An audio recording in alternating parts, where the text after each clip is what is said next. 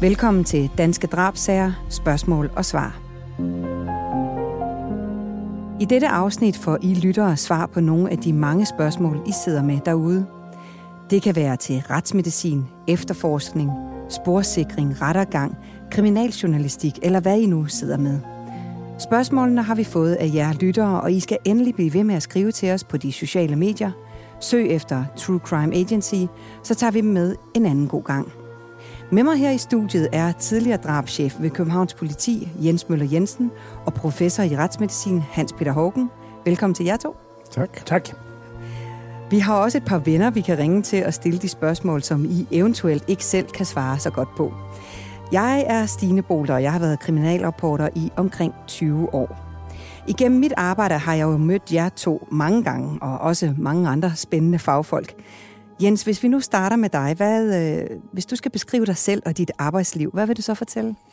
Jamen, jeg blev politimand ved et tilfælde. Jeg ville oprindeligt have været ingeniør, men jeg var for doven til at blive student, da jeg var ung, og så måtte jeg jo finde et andet, et andet erhverv, som jeg kunne beskæftige mig med uden at være student, og det blev så politimand. Og øh, der vokser man jo i systemet i takt med, at årene går, og man gør et tilfredsstillende stykke arbejde. Og jeg har så været øh, betjent øh, og kørt og skrevet færdselsuheld og alle mulige andre ting, og sidenhen bliver, bliver kriminalassistent og, og det, der i dag hedder efterforsker. Og så har jeg været på nogle lederuddannelser, og så havnede jeg sådan mere eller mindre tilfældigt som drabschef i Midt- og Vestjyllands politikreds øh, i politireformen i 2007. Og det har jeg så beskæftiget mig med lige siden.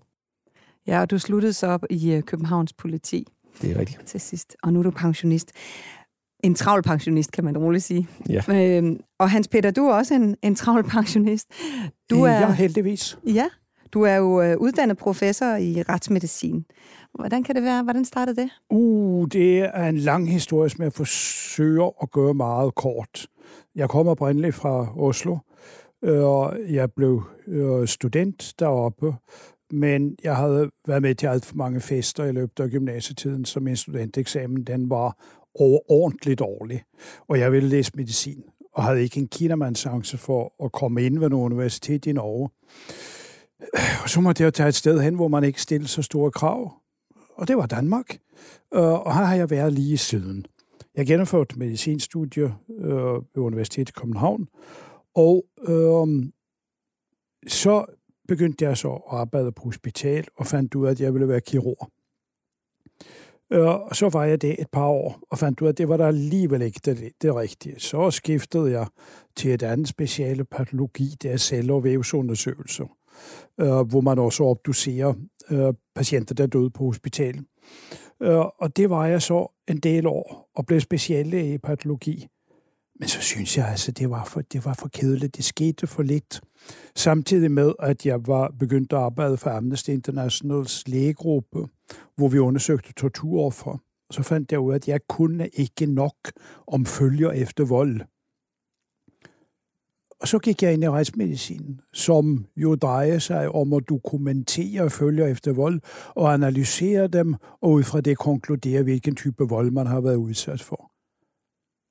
Og så fandt jeg jo ud af, at retsmedicin var meget mere end bare lige det at forsøge at tolke voldstegn. Og jeg synes, det var et pragtfuldt fag. Og så fandt jeg jo altså ud af efter et par år, det var her, jeg skulle være. Og så uddannede jeg mig i, i retsmedicin og, og fik specialistuddannelsen fra både fra Danmark og øh, USA. Jeg arbejdede i Miami. Øh, og øh, så blev jeg ligesom Jens, så når man er inden for et område og opføre sig pænt og tage de kurser, der forventes, og, og lave de ting, man nu skal, så kravler man lige så stille og roligt i graderne, og så endte jeg på toppen af pyramiden. Og, og da jeg så havde, ikke vil sige fået nok af det, men da jeg begyndte at nærme mig skælds over alder, så var der andre ting, der begyndte at trække meget mere. Og det var sådan noget som foredragsvirksomhed og skrive bøger og lave podcasts. Øh, og så gik jeg på pension og har fortsat med alt det sov. Ja. Herligt, og det er dejligt, at I vil komme her og hjælpe med at besvare de her spørgsmål fra alle lytterne. Jeg har fundet et øh, spørgsmål her fra øh, Instagram, hvor Puttemor66 hun spørger, hvad driver en politimand til at blive drabs efterforsker? Er det måske nysgerrighed eller retfærdighedssans, eller måske noget helt andet, kunne jeg sige? Retfærdighedssans er i hvert fald et, øh, et øh, væsentligt element i det at blive politimand i det hele taget. Der skal man have en retfærdighedssans og ønske at gøre noget godt for mennesker og for samfundet. Og det lyder måske lidt heldigt, men det er faktisk en stor del af DNA'et i det at være betjent. Og, og så når man, når man bliver efterforsker, så vil man jo gerne prøve nogle af de specielle ting. Øh, det er jo sådan, at, at når vi har arbejdet med noget fuldstændig, som Hans Peter sagde, i et stykke tid, så vil vi gerne udvikle os, og sådan er det også inden for politiet, og det er uanset om man er i den beredskabsfaglige verden eller i efterforskningsverden. Dem, der starter med at være grundefterforskere og opklare trivial kriminalitet, indbrud og, og, og hvad der findes af bedrageri og den slags ting. På et tidspunkt, så har de gjort det nok, så vil de prøve noget andet. Og for mig blev det så øh, en, en, en del år i, i narkokriminalitet med at, at efterforske indsmugling af narkotika til Danmark i store mængder. Og det næste skridt, det blev så at beskæftige mig med, med drabsager. Og, og det var sådan lidt et tilfælde, da jeg skulle søge en ny stilling i en ny politikreds, hvor jeg troede i, i virkeligheden, at de ville ansætte mig som, øh, som chef for, for narkoefterforskning for organiseret kriminalitet, som det hed. Så ansatte de mig rent faktisk som chef for personfarlig kriminalitet. Og det har jeg været øh, rigtig glad for, og har beskæftiget mig med det lige siden, og det har jeg synes var super privilegeret og super spændende arbejde. Og, og det er jo så ud fra dit synspunkt. Hvad tror du, det er sådan generelt alle betjente har det på den måde der? Jeg tror, at det er det, er det med, at det er spændende at, at gøre noget. Og øh, jeg tror, at, øh, eller jeg ved jo fra, fra arbejdet, at de to store øh, søgte afdelinger, det har lang tid været organiseret kriminalitet og også personfarlig kriminalitet. Men også i dag er der også rigtig mange, der gerne vil i økonomisk kriminalitet, fordi det er jo også en kriminalitetsform, der er udviklet sig kolossalt, og derfor også er relativt spændende at, at, at efterforske i dag. Så, så jeg tror, at alle de tre hovedspecialer, der er som efterforskere, jeg tror, de appellerer meget til, til de unge efterforskere i dag. Mm. Og jeg kunne også forestille mig, at der er jo ikke en dag, der er ens. Nej, det er i hvert fald meget få. Nå, men lad os prøve at tage øh, det næste spørgsmål her. Hans Brun Petersen, han spørger, kan man altid parkere sagerne, når man tager hjem fra arbejde, eller er der nogen, der sætter dybe spor i sjælen? Det kunne være, at du kunne svare på det, Hans Peter. Til det er det jo ikke noget helt klart ja-nej-svar. Øh, men jeg vil sige, at det, det, der gør, at jeg ligesom langt hen ad vejen kan parkere sagen, når jeg går hjem fra arbejde, det er det, at når man arbejder med en sag på sit arbejde, så er det noget med at have de professionelle briller på og se på det, det her rent professionelt. Og og forsøger at, at parkere personen, Hans Peter Horgen, ved siden af. Og så er det retsmedicineren, der overtager. Det er det ene. Det andet er, at jeg er mig meget bevidst, at tilværelsen er så meget mere end de sager, jeg har med at gøre. Altså, uden for vinduet, så har det et andet liv. Der er glade børn, der er verdens dejligste familie og bedste venner, øh, og der er restskatte, rudekuverter og alt sådan noget, også, som hører hverdagen til. Og det er der, jeg hører hjemme. Og det vil sige, at når jeg går ud fra arbejdet, så parkerer jeg retsmedicineren rent mentalt. Og så er det personen, Hans Peter Hågen, som tager hjem. Men det der cykelturen fra arbejde og hjem, den er også meget vigtig, for der får jeg ligesom, hvad skal vi sige, rent mentalt gearet ned. Den der halve time på cykel, hvor sagen er ligesom som lige at blive bearbejdet hurtigt en sidste gang, og så glider lidt i baggrunden. Så det er sådan, der med til at hjælpe mig i hvert fald. Og gør, at jeg faktisk synes selv, jeg er ret god til det der. Ja, du har også skrevet en hel bog, der hedder Uden for skinner solen, netop om, at der sker andet i livet end ja, ja, ja, det er rigtigt. Livet er så meget mere end bare arbejdet. Ja, jeg vil sige, at jeg er meget, meget enig i det, Hans Peter siger, og, har også selv brugt de samme teknikker, altså turen hjem fra arbejde. Jeg har altid haft en lille times kørsel fra, fra arbejde hjem, og der bruger man så ligesom til at tænke dagen igennem og, og blive nulstillet. Og når man så kommer hjem, så er man dedikeret omgivelserne og familien. Og tilsvarende om morgenen, når man så kører ind, så begynder man at tænke på, hvad man øh, så skal i gang med og, og give op til det. Men når det er så sagt, så har der selvfølgelig været masser af gange, hvor man alligevel er enten på arbejde i mere end, end 8 timer, og, eller bliver ringet op i løbet af aftenen eller natten eller i weekenden weekend, hvor man så er nødt til at, at forholde sig til nogle sager, som jo kan være grumme af forskellige øh, karakterer. Og, og for mig har det, har det jo været sådan, at jeg har været relativt god også til ligesom at, at bruge omgivelserne og bruge naturen til at blive nulstillet. Men når jeg så engang imellem har haft nogle af de der helt øh, slemme, så jeg er meget tæt på, så har jeg tilladt mig selv at tage dem ind. Altså hvis, hvis jeg en meget sjældent gang har svært, ved, har svært ved at falde i søvn eller vågnet med den, så i stedet for at, at ligesom prøve at skubbe tingene væk, så har jeg brugt den teknik at tage det ind, stå op simpelthen, tænke tankerne igennem, bruge en halv time på det og gå i seng igen, fordi så var det overstået. Der er nogen, der måske ligger og prøver at skubbe det væk i mange timer og får slet ikke sovet sådan net, og der tror jeg, det er vigtigt, at man selv udvikler nogle teknikker til, hvordan man håndterer det personligt, og det har virket for mig lige at så bruge et kvarter 20 minutter, og de relativt få gange, det er sket. Det er meget interessant, du siger, fordi jeg fik det jo til at lyde, som om jeg aldrig parkerede sagen på skrivebordet. Naturligvis har der været enkelte sager, som jo bare har trængt sig på gang på gang derhjemme også. Og det, du siger om natten, jeg har gjort nøjagtigt det samme. De første mange år, så forsøgte jeg det der med bare væk. Så forsøgte jeg det der med at tage en bog og begynde at læse for at komme i, altså i en helt anden verden. Men de sen, mange af de senere år, så stod jeg op, og så tænkte jeg det igen, og så brugte jeg papir og blyant, og, og ligesom forskellige ting, og for og imod, og enten eller, og, og ligesom skematiserede det.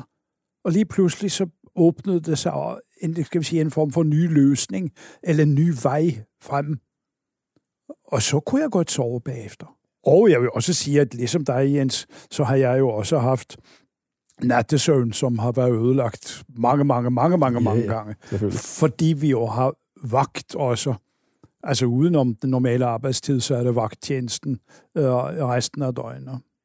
Ja, og hvis ikke I kunne parkere det, øh, det gælder også som journalist, hvis ikke man kan parkere det og, og håndtere de ting, man oplever, så skal man nok finde et andet arbejde. Ja, på en og man kan så også sige, for, for nogle mennesker er fantasien jo øh, slem. Hans Peter og jeg har ofte været i situationer, hvor vi har jo ikke skulle bruge fantasien, fordi vi har jo haft offeret liggende foran os. Vi har kunne forholde os til en virkelighed. Ja. Og det er måske i virkeligheden nogle gange nemmere, det lyder forkert, men mm. nogle gange så ved man helt konkret, hvad det er, frem for at skulle forestille sig en hel masse andre ting. Vi har haft nogle fakta, vi kunne forholde os til, og det var det. Og som Hans Peter siger, så er det et arbejde om end det nogle gange er et meget følelsesbetonet arbejde. Mm, så bruger vi jo også ja. vores kollegaer til at snakke tingene igennem, og det er også rigtig væsentligt. Både, øh, både i politiet gør vi det jo i hvert fald meget, og, og, og, og ligesom fortælle tingene igennem, inden man kommer hjem, og det ved jeg, du har det, fortalt tidligere ja, også. det gør vi også meget. Det er derfor, man kan jo ikke komme hjem og fortælle det her til familien. Du kan ikke underholde øh, middagsbord, øh, hvad man har oplevet af for det første virkelig barske ting, og ting, som også er omfattet af tavshedspligten. Så kollegerne bruger hinanden. Det er et meget vigtigt element. Mm. Ja. Det øh, kan være, at vi kommer lidt mere ind på det her senere, ja. men øh, fordi det er i hvert fald noget, I har meget øh, på hjerte omkring.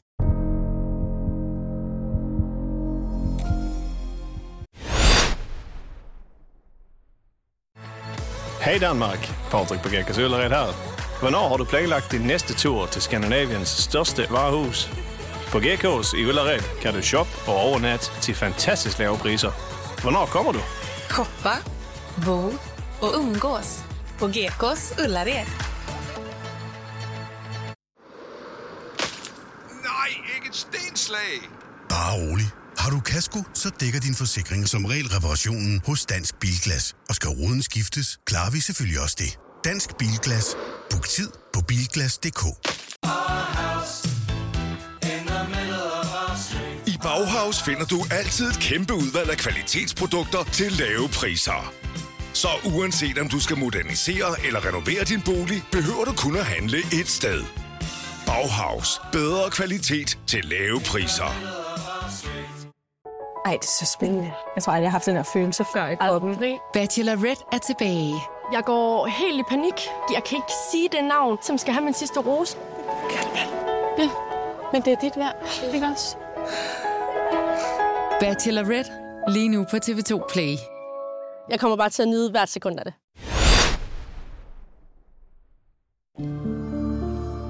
Vi har et spørgsmål her fra en øh, anonym øh, person. Hvilken dansk gerningsmand eller sag har gør, gjort størst indtryk på dig og på din karriere? og hvorfor? Er der en af jer, der vil starte?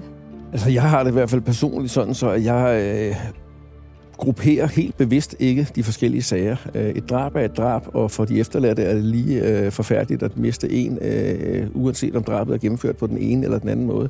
Og jeg har det også sådan, så at nogle af de her øh, svar vil eventuelt kunne være med til, at, at en eller anden gerningsmand dømt kunne sidde og profilere sig på, at, at han, skråstrej hun, var den mest... Øh, øh, grusomme gerningsmand, som, som, som Jens Møller har været med til at efterforske eller andet. Og, og den, den vej har jeg ikke rigtig lyst til at gå ud af. Øh, jeg ved jo, at medierne skriver en hel masse om de forskellige sager, der har været.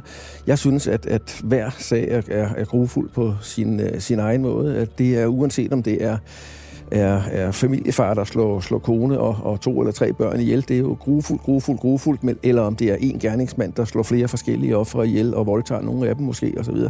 De, de er jo grufulde på hver sin måde, og jeg tror, at, at man skal have respekten for den enkelte sag, når man arbejder i den. Så er det det, der er målet, det er at få opklaret den sag. Og når man så har fået straffet en for det, jamen så er den i princippet øh, væk, og man er i gang med, med det næste. Jeg vil ikke sådan øh, på nogen måde kategorisere dem. Og jeg tror godt folk, når de så selv læser øh, eventuelt øh, de bøger, vi har skrevet, eller, eller hører om de sager, vi har været involveret i i tv eller, eller, eller andre medier, så tror jeg godt, at, at, at folk selv ligesom kan definere, hvad de synes er det grusomste, og det er fint nok for mig, at, at hvis, hvis, hvis folk kan det. Men jeg har ikke lyst til at selv at være den, der sætter, sætter lodder på vægtskålen og vejer den ene grusom sag op mod den anden. Øh, der kan jeg fuldt ud tilslutte mig, hvad du siger, Jens. Øh, for jeg har det på samme måde. Jeg har jo oplevet en god del i, i min, min, min lange karriere.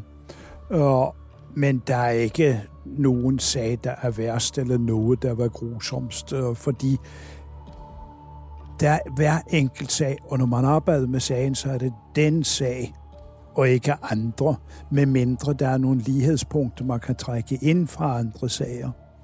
Øh, så jeg kan altså ikke sige, at den sag har gjort mest indtryk. Den har været den værste. Jeg er blevet stillet spørgsmål mange gange i årenes løb.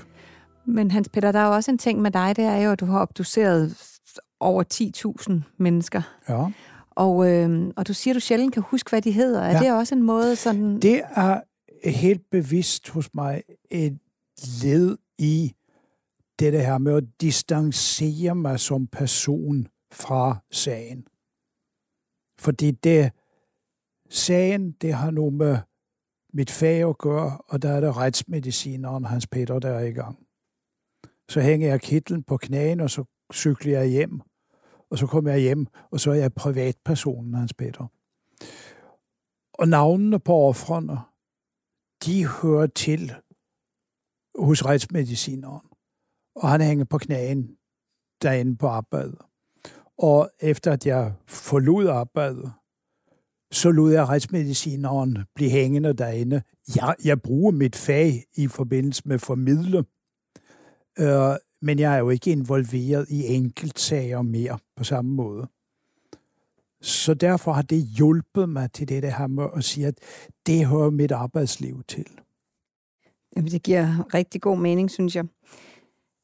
Vi har et spørgsmål øh, også fra en anonym øh, lytter, som spørger til en advokat, så øh, der får vi lige brug for at ringe til en ven, men jeg kan lige læse spørgsmålet op her. Hvordan føles det at arbejde som forsvarsadvokat for en klient, som erklærer sig uskyldig, men som man egentlig selv tror er skyldig? Men det kan også være, at du har et, øh, et, et bud på det, Jens. Jeg er ret sikker på, at jeg ved, hvad, øh, hvad advokaten vil svare, og det er jo, at vi har et fantastisk øh, øh retssystem i, i den danske samfund, og at man er uskyldig indtil det modsatte er bevist, og alle har krav på et, et, et reelt øh, forsvar. Og det synes jeg jo også som politimand er det eneste rigtige øh, system at have. Jeg er stor tilhænger af den danske model. Men jeg vil så sige, at, at, at øh, myndighedspersoner generelt, altså politiet jo selvfølgelig i stiltid, men jeg er sikker på også Hans Petter i, i sit erhverv. Vi er jo ikke ude på at straffe nogen, vi er ude på at finde retfærdigheden, finde det objektive fund, der gør, at, kan man sige, at, at denne person gerningsmanden, eller denne person ikke gerningsmanden, altså helt simpelt med et fingeraftryk, det vil jo vise, hvis man har sikret et fingeraftryk på et gerningssted, er det den sigtedes persons fingeraftryk, eller er det ikke den sigtede? Så, så lige så vel som nogle ting kan bevise, at en person kan være gerningsmand eller har været på stedet, så kan det også bevise, at han ikke har været på stedet, eller ikke er gerningsmand. Og det er jo det, der er vores øh, arbejdes øh, vigtigste kerne. Jeg har altid sagt til, når jeg, når jeg fik nye medarbejdere, at, at i den samtale, man har, når, når der starter nogle nye, at det er rigtig vigtigt, at, at de, må, de må gerne have følelser, de må gerne være irriteret på en person, som de efterforsker, de må gerne betragte en eller anden, der har mishandlet børn eller slået voksne mennesker ihjel eller andet. De må godt betragte dem som, som en, en, en, jeg skulle til at sige idiot, men en, som de virkelig skal have, skal have knaldet og fanget. Men i samme øjeblik, vi anholder ham, og håndjernene siger klik, så skal de evne at lægge de følelser væk og, og tænke, hvad forklarer den her person, som øh, som kan være rigtigt i forhold til, at han ikke er gerningsmand, det skal vi undersøge lojalt. At vi skal også kunne magte mentalt at, at, at lytte på en, en sigtet person og sige, okay, hvis det er rigtigt, at han ikke er gerningsmanden, det er tilfældighed, at der er noget, der er peget på ham, så skal vi selvfølgelig være med til at dokumentere det. Og det synes jeg er rigtig, rigtig vigtigt, at man kan magte det der øh, forskel i, i arbejdet. Der kan jeg jo også lige tilføje i samme gade, at øh, det er jo ikke sjældent, at vi som retsmedicinere undersøger formodede gerningsmænd, personer, som er blevet anholdt, men jo nu naturligvis ikke er dømt, fordi vi skal så sporsikre, som det hedder, altså tage, tage, tage prøver fra under neglene for eksempel, eller blodpletter osv., med henblik på DNA-undersøgelser, som eventuelt kan forbinde denne person med offer. Og jeg mener, altså, øh, en, en gerningsmand, vi siger altid gerningsmand, selvom det kunne være en kvinde også. Øh, jamen, det, det er jo et menneske. Og, og, og selvom man inderst inde måske tænker, at det er dog en forfærdelig led satan, det her, så skal man opføre sig korrekt. Og man skal behandle den person som et menneske, ikke som, ikke som et, hvad skal vi sige, et svin eller øh, en ledkarl eller noget i den stil. Og jeg har også i en anden sammenhæng og jo oplevet det her, det fantastisk med vores retssystem øh, i retten. Som retsmediciner er man tit i retten i forbindelse med en sag. Og der er det jo også det der, hvor anklageren stiller nogle spørgsmål, eller mange spørgsmål, for ligesom at underbygge det, jeg som retsmediciner øh, har skrevet i min erklæring mens forsvaren forsøger, som lidt karikeret sagt, men alligevel, øh, forsøger sådan at pille det stumper og stykker, og prøver at, at, at så tvivl om lødigheden af det, jeg har lavet en gang imellem. Eller mange gange har jeg oplevet det. Og det er jo ikke fordi, at, at øh, forsvaren er ude efter at knalde mig. Slet ikke. Og anklageren, han er ikke, hans opgave er ikke at ruse mig overhovedet ikke. Det er, de har hver deres rolle, og jeg har også min rolle. Alle sammen, så søger man jo hen mod sandheden. For sandheden, den er et eller andet sted mellem det, der er sket, og det øh, øh, gerningsmanden måske har sagt eller ikke har sagt noget om. Og vi skal alle sammen forsøge at komme så tæt på sandheden som muligt.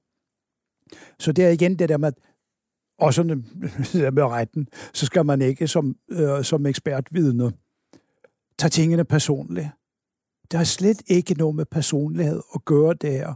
Derfor Det at anklager og forsvar, og også dommer og, og nævninge, de har en, fået en rolle, som de i gåsøjne skal spille. Jamen, øh, jeg ringer til øh, advokat Mette Grits Dage. Hun har blandt andet været forsvar i sagen om drabet på radiovært Nedim Yassar og terrorsagen mod pigen fra Kundby. Mette Grits Dage, hvordan føles det at arbejde som forsvarsadvokat for en klient, som erklærer sig uskyldig, men som man egentlig selv faktisk tror er skyldig?